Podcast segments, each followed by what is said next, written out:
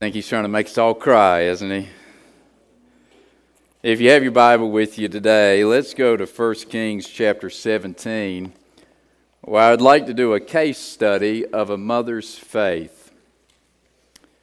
1 Kings chapter 17, to refresh your memory, is the first introduction of a man named Elijah.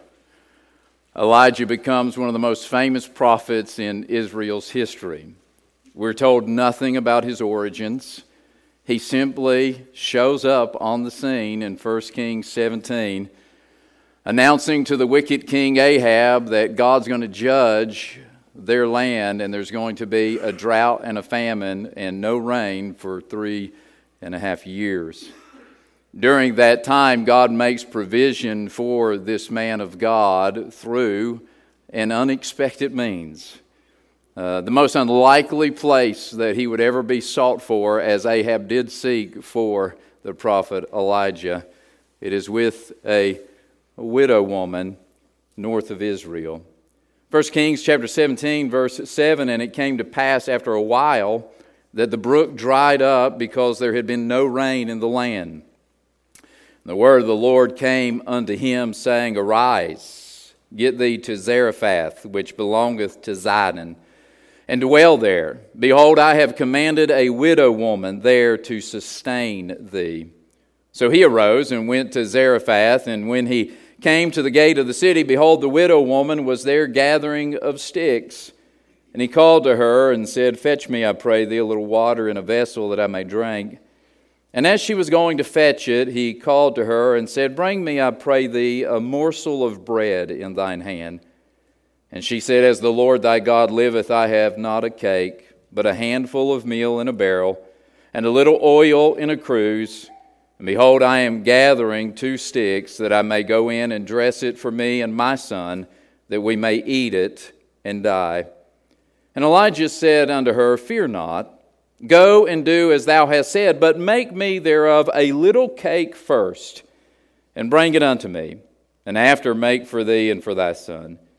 For thus saith the Lord God of Israel The barrel of meal shall not waste, neither shall the cruse of oil fail, until the day that the Lord sendeth rain upon the earth.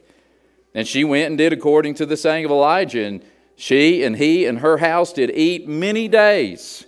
And the barrel of meal wasted not, neither did the cruse of oil fail, according to the word of the Lord which he spake by Elijah. And it came to pass after these things that the son of the woman, the mistress of the house, fell sick, and his sickness was so sore that there was no breath left in him. And she said unto Elijah, What have I to do with thee, O man of God? Art thou come unto me to call my sin to remembrance and to slay my son? And he said unto her, Give me thy son. And he took him out of her bosom and carried him up into a loft where he abode and laid him upon his own bed. And he cried unto the Lord, and he said, O Lord my God, hast thou also brought evil upon the widow with whom I sojourned by slaying her son? And he stretched himself upon the child three times and cried unto the Lord and said, O Lord my God, I pray thee, let this child's soul come into him again. And the Lord heard the voice of Elijah and the soul of the child came into him again, and he revived. And Elijah took the child and brought him down out of the chamber into the house and delivered him unto his mother. And Elijah said, See, thy son liveth. And the woman said to Elijah, Now by this I know that thou art a man of God, and that the word of the Lord in thy mouth is truth. Let's pray. Dear Lord, it is on this special day that we come to you. Thankful for the record of so many mothers in Scripture that we can look to and see their example of faith. Lord, I pray that today you would help me to preach on this subject, that you'd give me the strength that I need. But more than that, Lord, I pray that you would encourage women today, that they might know what a vital role they play and how you use them in the lives of others. Father, I pray that today you would draw near that you would bless these special ladies, and I pray that in Jesus' name, amen.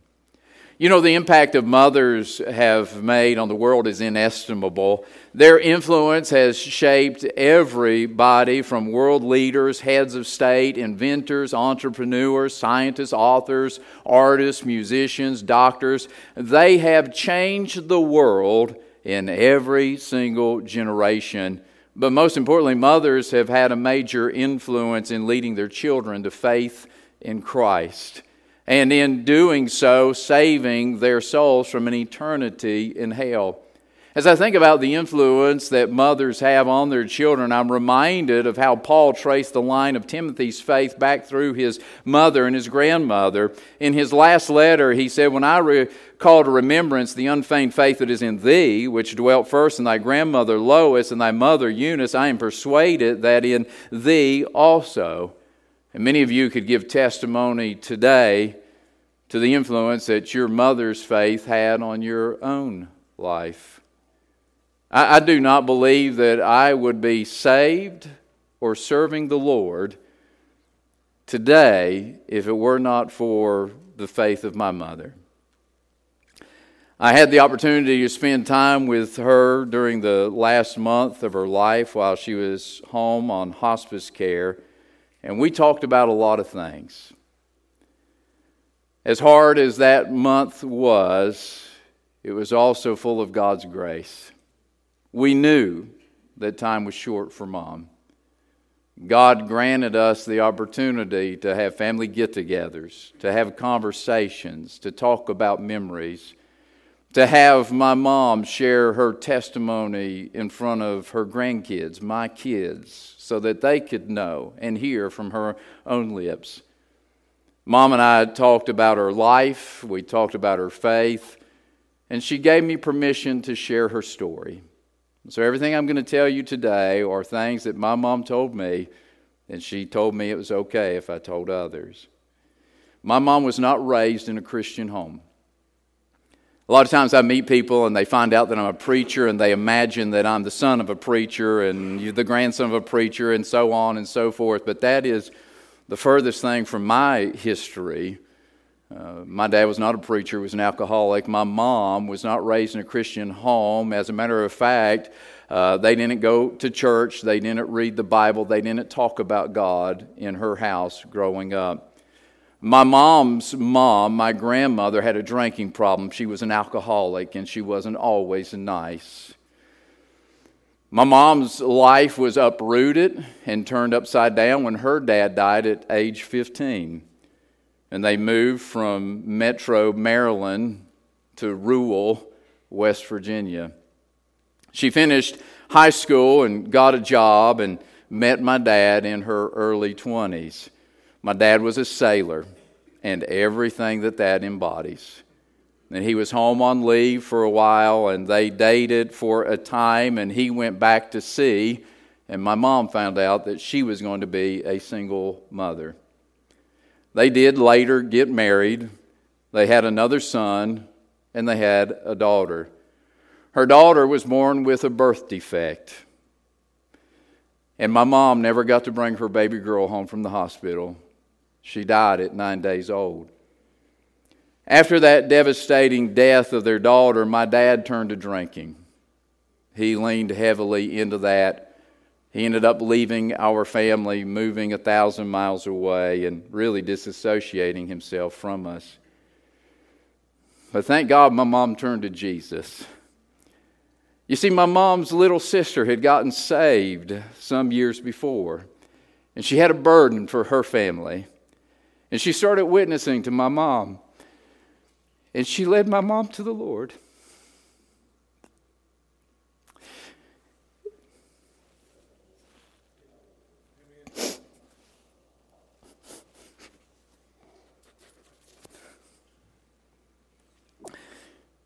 She and my mom led my grandmother to the Lord.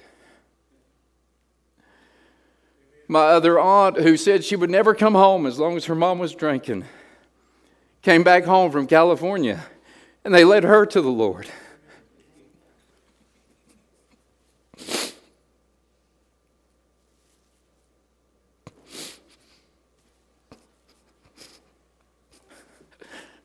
I was about two years old.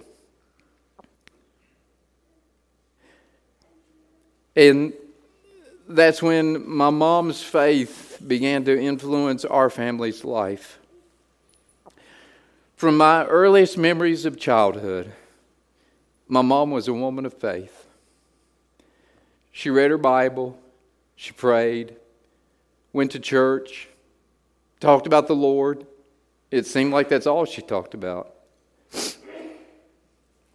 She sang songs of praise in our house. My brother's here today, and he could tell you the same thing that our mom lived what she believed, and she did it through much adversity and hardship. When my dad left us, she kept the faith. When she couldn't afford groceries and we had to go on welfare, she kept the faith. When she couldn't afford a car and she had to walk to the nearest store, she kept the faith. When she couldn't afford to have a telephone or pay the electric bill, she kept the faith. When our house burned down and we didn't have insurance or a place to live, she never turned a finger at the sky and cursed God. She kept the faith. In fact, it was my mom's faith that was a constant reminder to me in my wayward years that I needed to come back to God.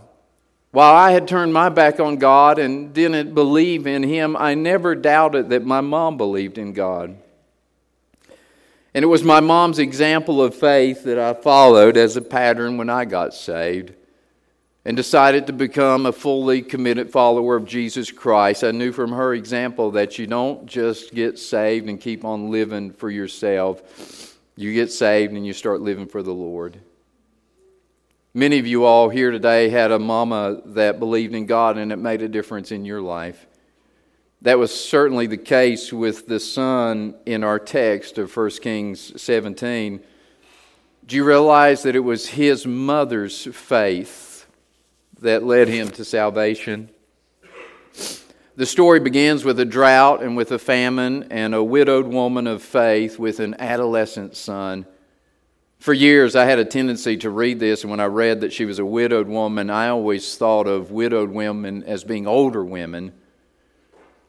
But they soon realized that she was not an old woman at all. She was a young woman. She had an adolescent son, she had a small son. Life was difficult for this mother. In that day and time, there was no Social Security system that would help pay for family needs. When a father passed away, the widows had to live off of the benevolence of the people in their community.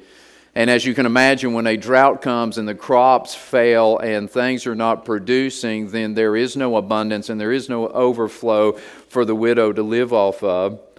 This young widow's husband had passed away at an early age, and she is trying to raise her son on her own.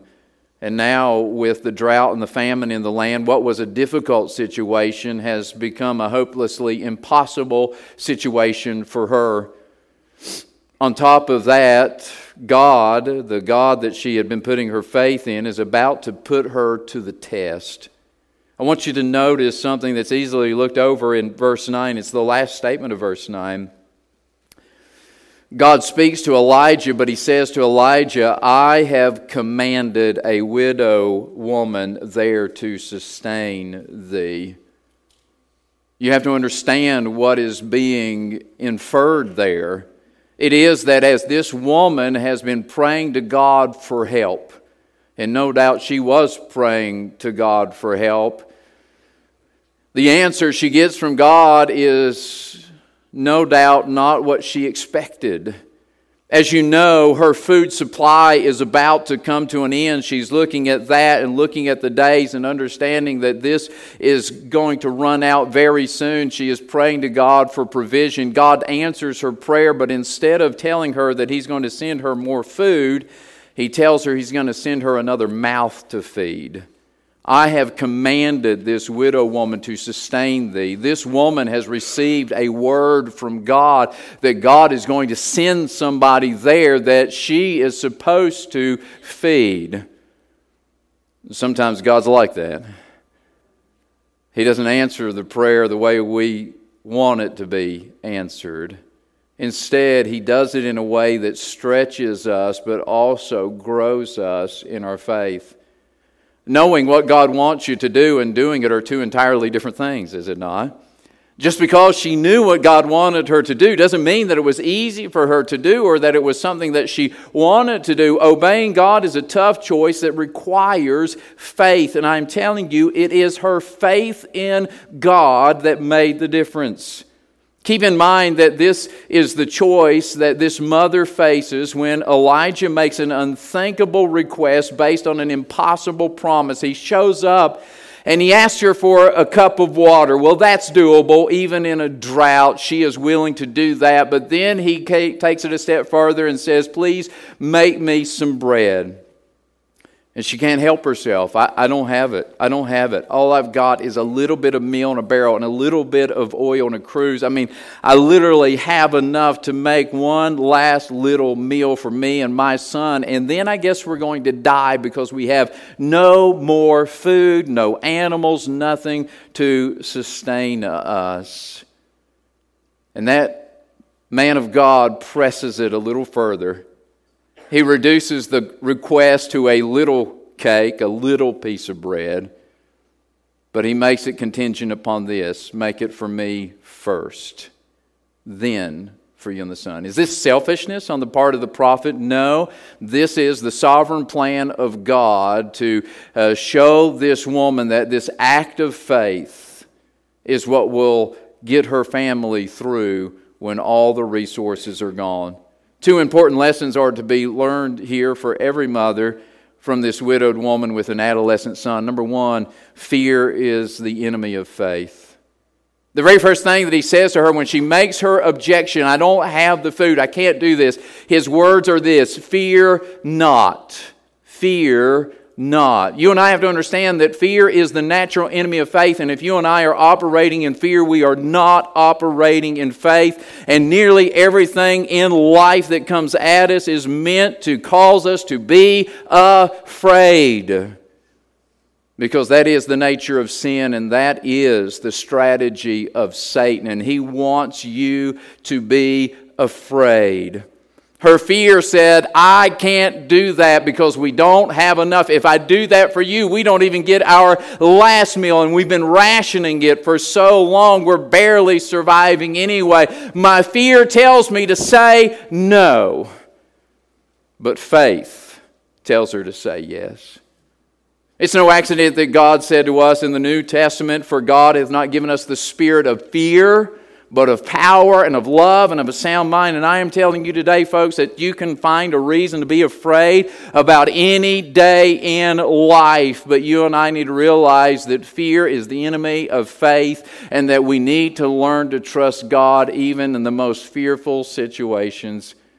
Fear has been weaponized by the devil to obstruct our faith. If he can get you to be afraid, he will get you to stop exercising faith. Think about the New Testament church when it is birthed into existence, and those apostles are going out and preaching the gospel. And the very first thing that they encounter is the people who killed Jesus bring them in and threaten them and try to uh, make them fearful so that they won't continue in the faith. You and I have to realize that fear is the enemy of faith. Satan uses fear to undermine your faith. You and I need to recognize that because fear comes on us and we react to it and we don't even think about it. And sometimes we don't even pause and pray and ask God to help us not operate in it. We are just reacting to the fear that is coming. We need to recognize that every time you get that fearful hesitation, when God is leading you to do something, you need to recognize that that is a weapon from Satan and you need to resist it.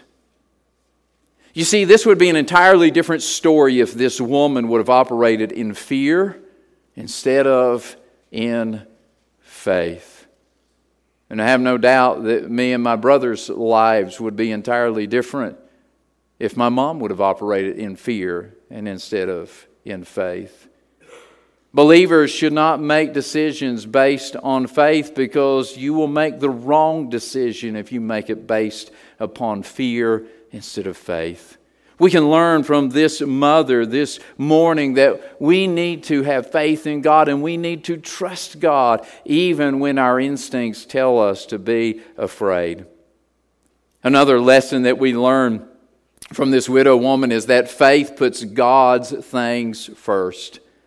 Again, I point out that little contingency, that little contingency that, that Elijah made in verse 13. Elijah said unto her, Fear not, go and do as thou hast said, but make me thereof a little cake first. You may want to circle that. You see, this would not have worked if she made that second. That's not faith. That is putting self first and saying, I'm going to take care of me and mine. And then, if there's anything left over, I'll give it to God. No, the requirement was put God's things first. And it takes faith to accomplish this. No doubt this mother's instinct was to put her child first out of a desire to do what was best for him. But faith knew that putting the things of God first would truly be what was best for her son. Can you just explore this with me for just a moment? Think about this for a moment. If she, if she puts her son first, all of a sudden she's sending the message that you are the most important thing in the world. Now, stick with me a minute. I know how parents feel, but that's the message she's sending. And she's setting him up for failure and a hard life if he believes that he's the most important thing in the world and that everything in the world is supposed to revolve around him and that he's supposed to come first in everything. That would actually become a hindrance to his faith in God. But by the fact that this woman says, Son, we're going to put this request of God first, she's teaching her son an important lesson. Son, God is the center of this world. God is the one who comes first in all things. And if you will put God first in your life, then you'll be able to handle whatever comes your way. I'm telling you, there was no more powerful lesson that this woman could have taught her son, and there was no better way to teach it to him than being an example of it put the things of God first. Is that not what Jesus said in his inaugural Sermon on the Mount? But seek ye first the kingdom of God and his righteousness, and then all of these things food, lodging, clothes will be added unto you because your heavenly Father already knows that you need those things. He, he wants you to prioritize correctly. Colossians 1:18 that in all things he might have the preeminence. And I'm telling you, it's easy to give me preeminence at 11 o'clock on a Sunday morning when you're dressed nice, feeling nice, and you're in a nice air conditioned room. But when you get back into the real world and the fear comes, and the adversity comes, and the hardship comes, the, the tendency is to not keep putting God first, but start seeking our own need and welfare. But from our vantage point, we can see that this mother's act of faith saved her and her son's life through the famine, but she had to operate on faith. She didn't know.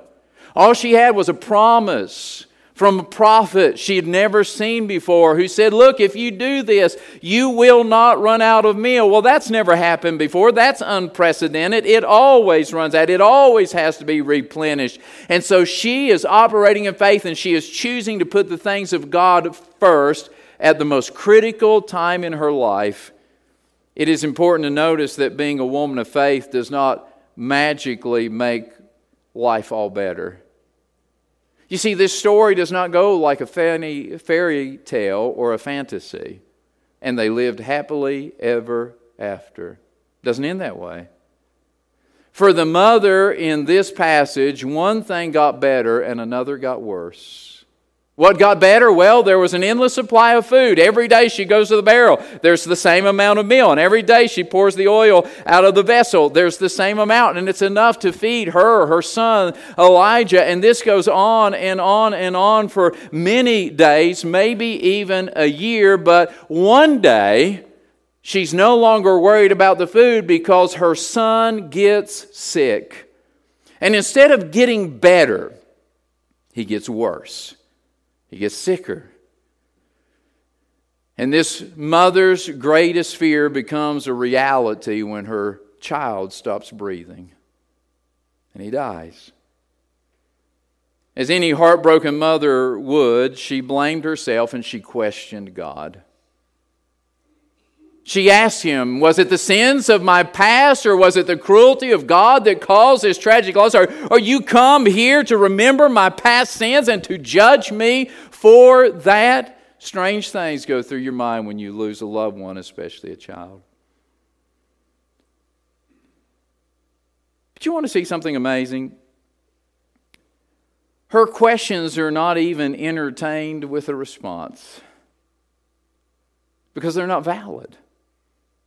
He, Elijah doesn't even bother to say, No, it's not your sins. It's not the cruelty of God. They're, they're, that's not even entertained. It's like she didn't even ask the question. Don't even let that enter into your mind. That is not what's happening here.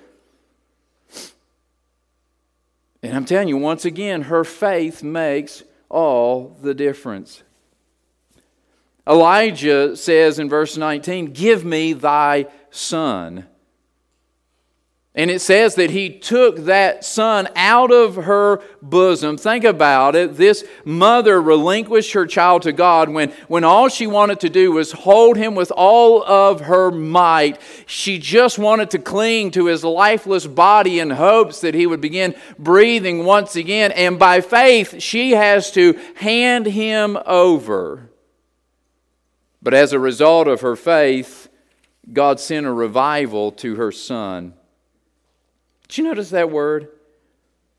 It's so interesting, the selection of words that God uses in Scripture. None of them are an accident. We believe in the verbal plenary inspiration of God. That means that we believe that God inspired every word. And in this text, it says that when Elijah prayed over this child, and that he came to life again. It says in verse 22 And the Lord heard the voice of Elijah, and the soul of the child came into him again, and he revived. And we know that that word means to come back to life again. But think about the role of faith, this mother's faith was, was played in this scenario. If she had not been a woman of faith who believed in God, obeyed his word, and by faith shared her food and her home with the prophet of God, then Elijah would not have been there to revive her son when he got sick and died. Right? This sickness was coming to this son regardless of whether or not Elijah was there. This was going to happen regardless of whether or not Elijah was in the home. But because of her faith, and her opening her home and her food to Elijah at the request of God. He is there when this tragedy strikes, and he is used of God to bring revival to her son. I believe that she is one of the women that is referred to in Hebrews 11:35 when it says women received their dead raised to life again. That's the hall of faith. That's a mark of her faith. What a woman of faith, and what a difference her faith made in the life of her child. Very few women have been called in history to repeat a scenario like this. But what God does with this record is that he establishes some principles and he gives us some patterns that can be applied to lives spiritually. As you think about that in your own life today, it may not be a choice between feeding your child or feeding a prophet, but there are some things in your life that's going to cause fear, and you've got a clear decision to make. Am I going to decide to operate in fear? Or am I going to resist that and operate in faith? There's going to be times in your life when you are met with the hard decision of do I put the things of God first or do I put other things first? And everything in you is going to tell you it, it doesn't make sense to put God first. And yet, when you do, God shows up in a miraculous way. Your faith is going to be tested because even when you do step over the fear and you put the things of God first, your life's not going to magically get better, but there will be tests of faith that come along the way. There's still going to be heartaches and there's going to be trials that come. And at every turn, you're going to have a decision to make. Do I operate in faith or do I not operate in faith? Again, as I thought about my mom this Mother's Day, I, I think back over her life and I realize she was a woman of faith who exercised faith all the way to the end of her life. Even when she knew that the disease was terminal and the time was short, she expressed faith in God. She trusted Him. Never once did she question, why did God do this to me? Why did God allow this to me? My mom kept putting God first at every turn. As a kid, I didn't understand it. As a kid, I resented it. As a kid, I, I, I, I would question it. Mom, God's not taking care of us. God will provide. Doesn't look like He's doing a very good job. Looks like the state of West Virginia is the one that's sending the food stamps, not God.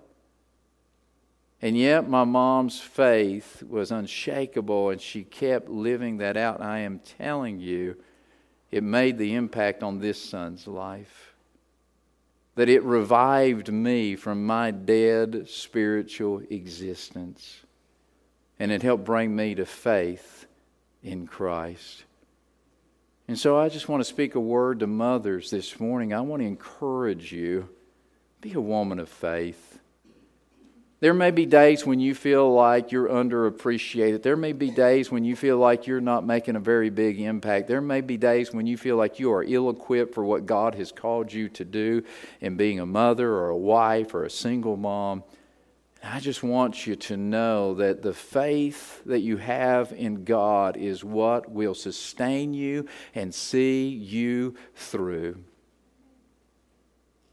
And as we look at this widow, in our text today, we find that she comes to this conclusion.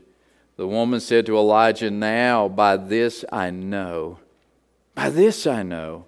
By this test of faith, by this journey, by this fear, by this fatal illness, by these things that have hit my life, as I have kept trusting God, God has made Himself real to me, and I know that His Word is truth.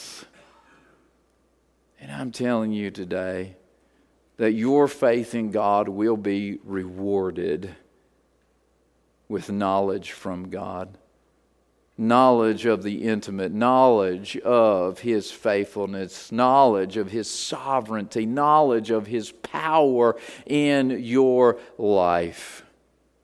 It is what will get you through the most difficult days of your life. Would you bow with me this morning?